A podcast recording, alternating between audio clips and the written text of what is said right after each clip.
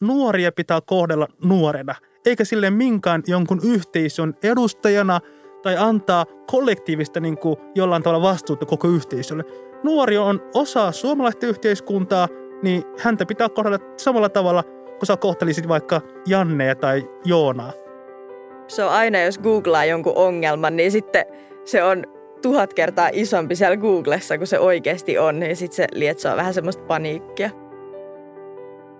Siinä oli äänessä helsinkiläinen kaupunginvaltuutettu ja yhteisötyöntekijä Suldan Said Ahmed sekä videobloggaaja ja somevaikuttaja Pinja Pinkkupinsku Sanaksen Aho. Mä oon toimittaja Katja Laja ja mä keskustelen Suldanin ja Pinjan sekä monien muiden kanssa Dialogi-podcastissa. Dialogi on Diakonia ammattikorkeakoulun sarja, joka etsii ratkaisuja yhteiskunnan ajankohtaisimpiin kysymyksiin. Miltä tuntuu, kun työelämä syrjii? Miten parannetaan nuorille suunnattuja palveluja? Miten meitä hoidetaan tulevaisuudessa?